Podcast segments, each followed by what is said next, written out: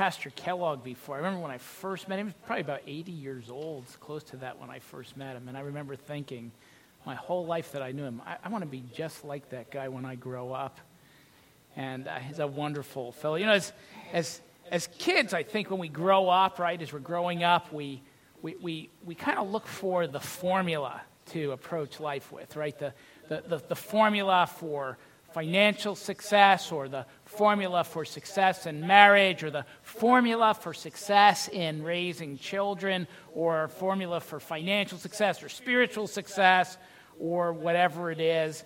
And you know, we kind of, I think, uh, our tendency, if it was, if your tendency is like mine, particularly when I was young, is to think of life as kind of a series of math problems that you figure out, you know, how to so- how to solve that problem, then you tuck it away and you pull that out the next time, use that formula, and uh, everything goes well, right? And then, and then you have kids, and then life happens, and then your job doesn't go the way you expected it to.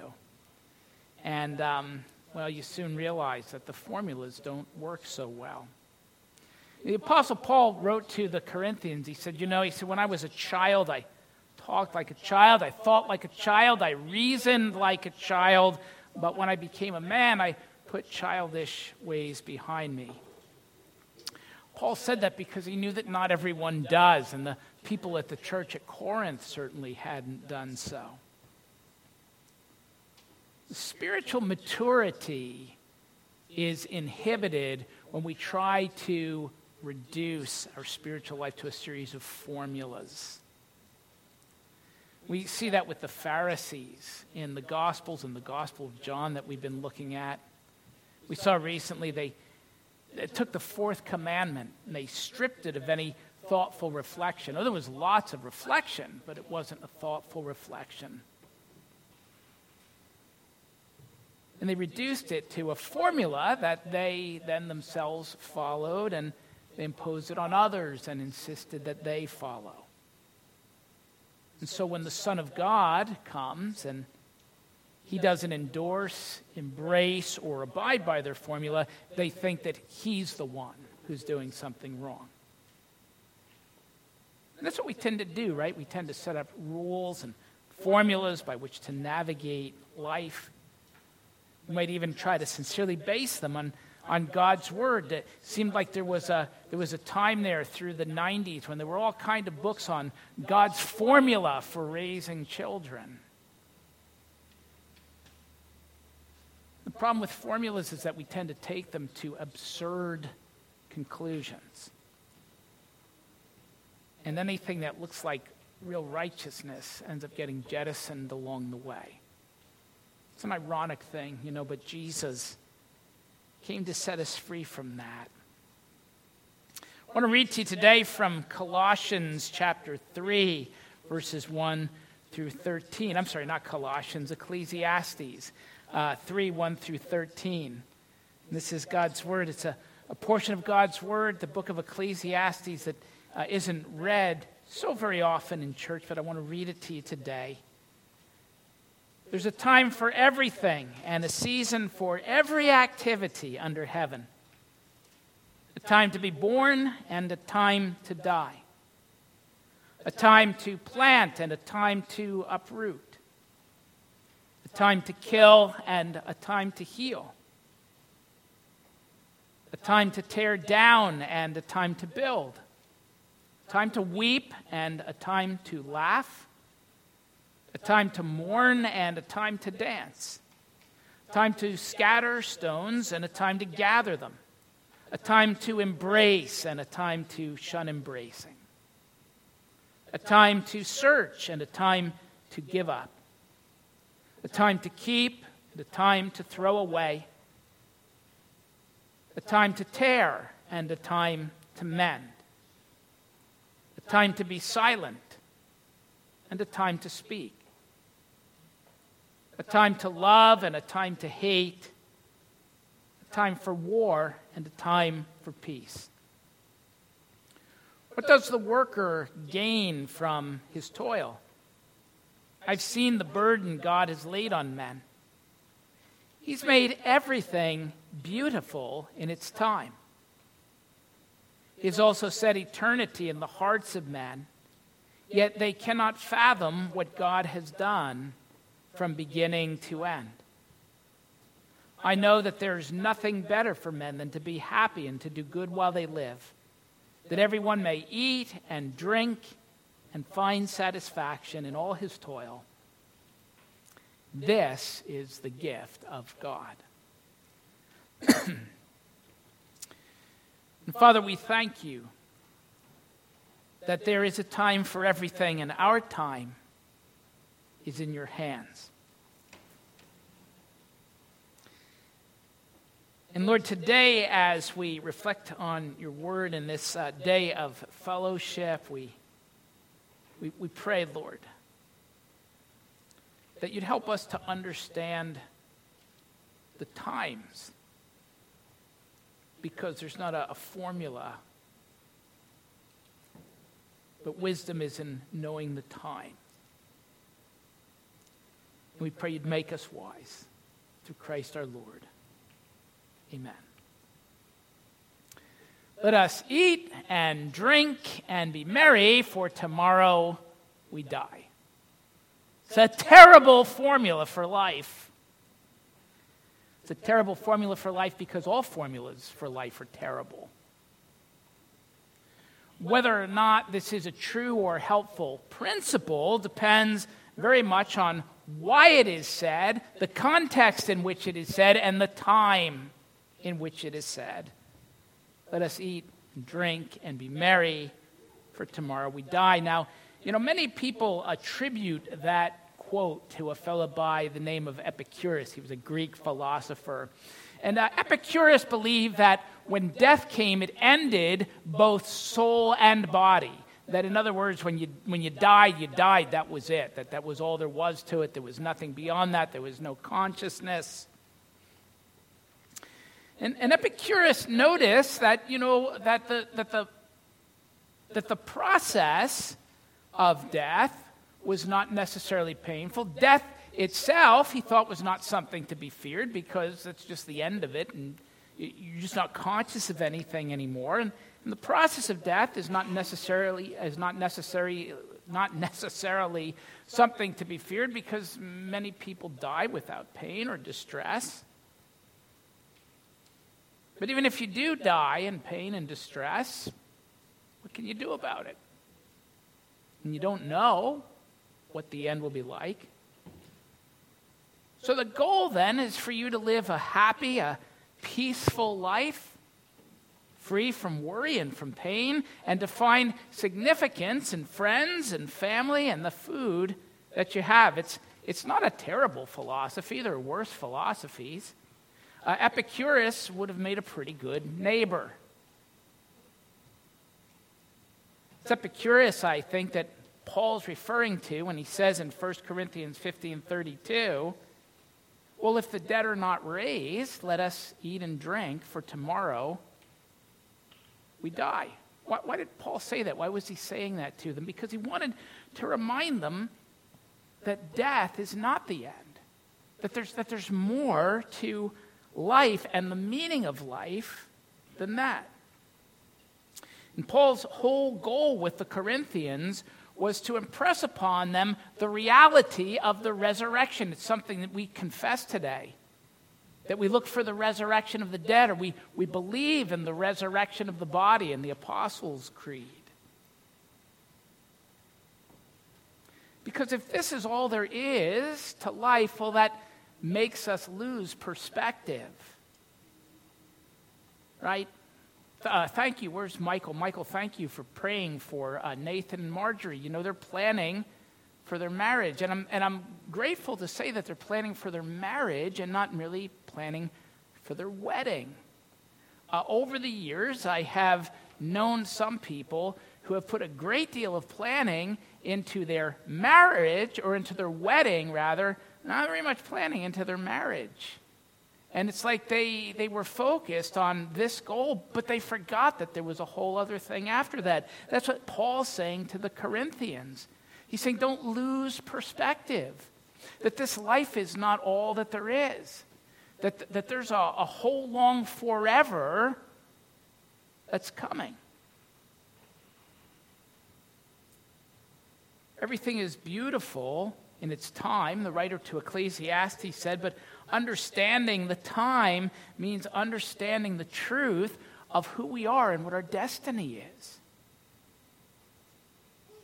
And though Paul's message to the Corinthians, I think, was a counter to that uh, Epicurean denial of the resurrection,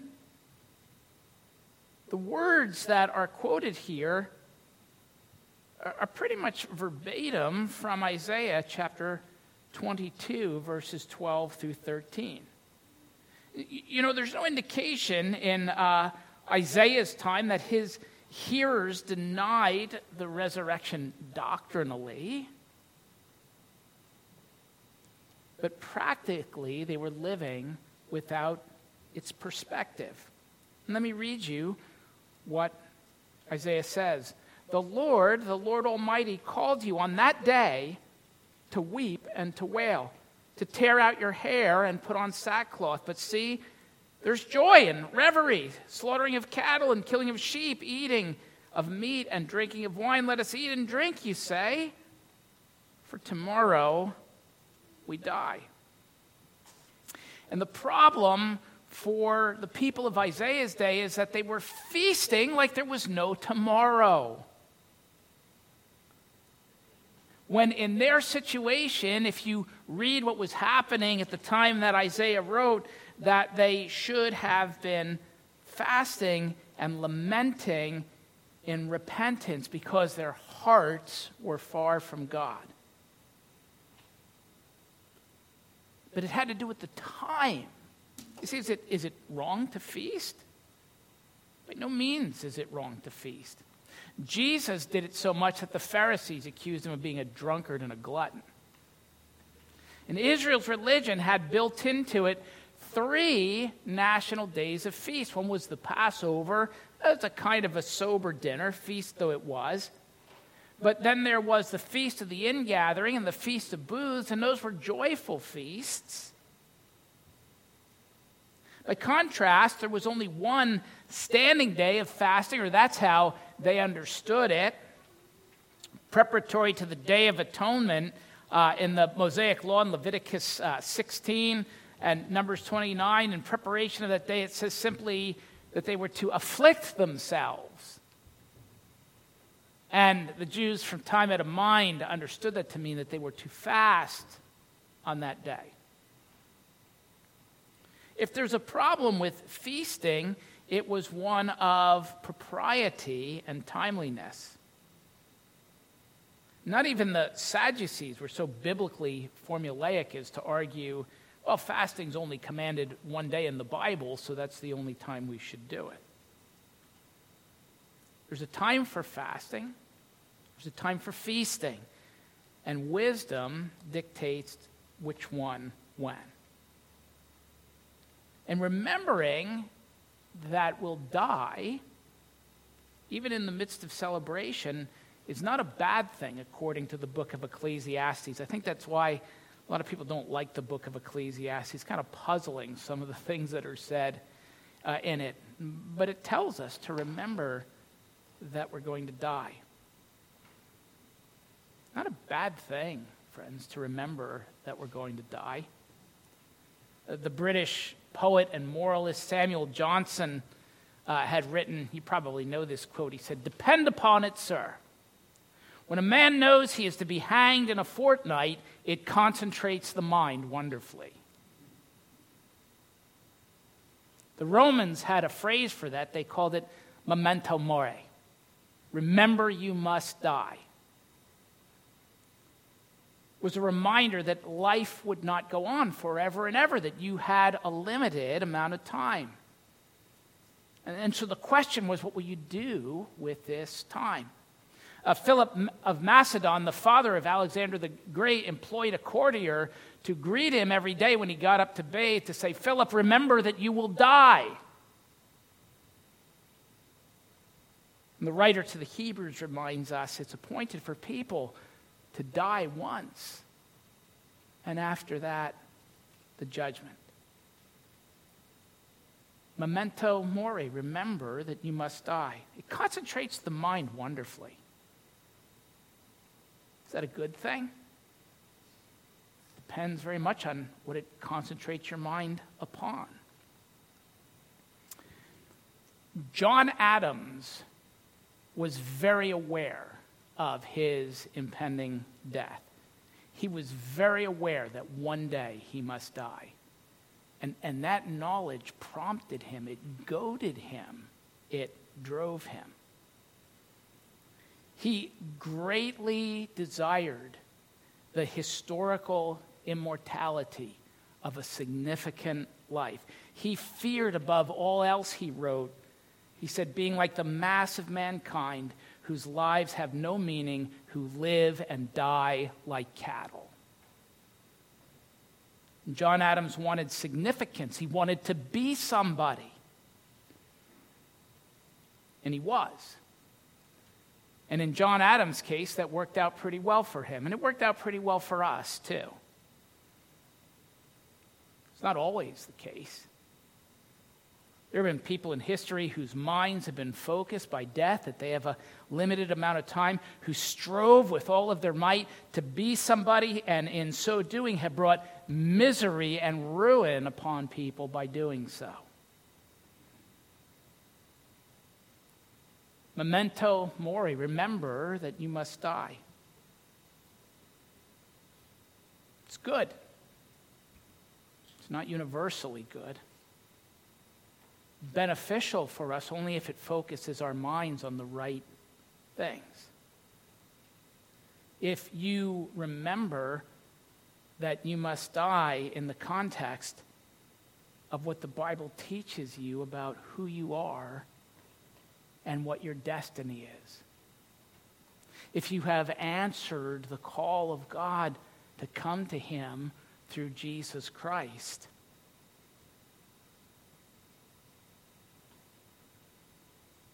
even then, though, there's a time for everything. And it's not always good to dwell on death. Memento mori is not always a good thing. There's a time for every purpose under heaven, and God has made all things beautiful in their time. There's a time for memento mori. That time is not today we confessed today that we look for the resurrection of the dead, that we believe in the resurrection. Do you believe in the resurrection? Because if you do, today is a day for memento vivi, to remember that you must live. You must live if God's word is true, if what Christ has done is real, you must live.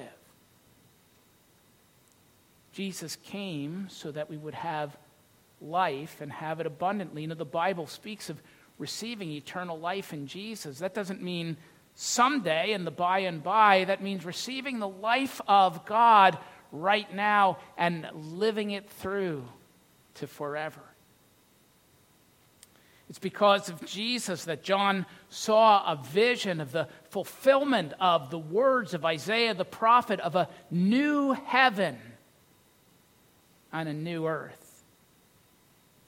And the reality is, Paul said in 1 Corinthians 15 that our bodies, which are sown perishable, which are sown corruptible, will be raised imperishable and incorruptible.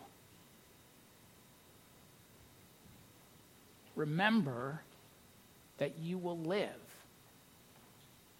That what you do now counts for eternity. You will live. Your destiny is not to live as some disembodied spirit in a cloudy wash of white light. I'm sorry, Mr. Plato, but that's not what the Bible teaches. It's to live on a renewed and vibrant earth with trees and grass and flowers and birds and streams and friends. Look around you. To live with friends, with your brothers and sisters in Christ forever. There's a time for every purpose under heaven. There's a time to weep, and there's a time to mourn, and there's a time to shun embracing. Today's not that day. Today we've got our church picnic. If you came in late, that's why we're dressed like this, right? I told people I'm going to wear my Hawaiian shirt, and I showed up most everybody else wearing Hawaiian shirts today. In solidarity, thank you.